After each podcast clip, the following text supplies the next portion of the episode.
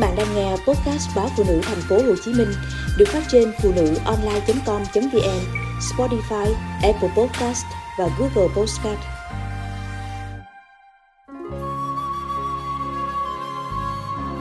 Vì sao phụ nữ khóc?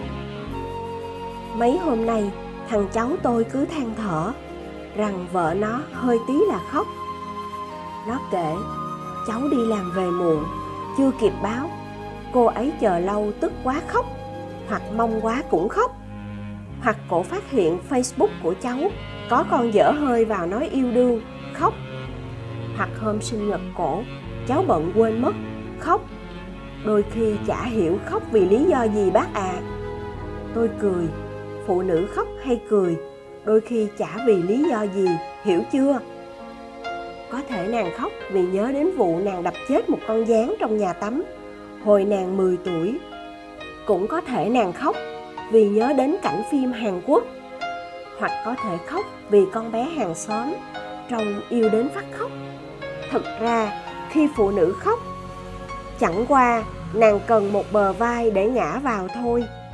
Hãy đưa vai cho cô ta, bảo dù em khóc vì châu Phi đang bị nạn châu chấu thì cũng cứ ngã vào vai anh mà khóc.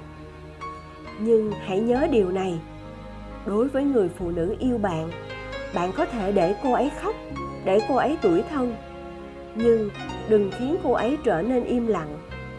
Bởi im lặng là nỗi đau hằn sâu nhất, là tiếng khóc bi thương nhất của phụ nữ.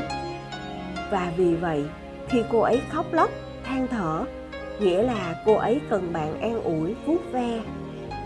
Khi cô ấy im lặng, thì có nguy cơ cô ấy chả cần bạn nữa rồi bạn phải kịp thời chấn chỉnh ngay. Tự giác đưa cô ấy đi du lịch, đi ăn, hoặc mua một món quà nào đó mà tặng. Nếu những cách đó vẫn không thành, bạn có thể vả cho cô ấy một phát, hỏi tại sao cứ câm như hến, rồi lừ đường như tàu điện. Ấm ức gì thì nói ra đi chứ. Dù trời sập thì vẫn có anh đây che trời cơ mà. Tóm lại, phải tùy tình hình và cá tính của cô ấy mà xử sự. Nhưng chớ để tình trạng cô im kệ cô, tôi cũng im. Bởi đó là tình trạng chuẩn bị viết đơn ly hôn, rất khó cứu vãn. Bạn phải biết rằng, trò phụ nữ thích nhất là buông dưa lê.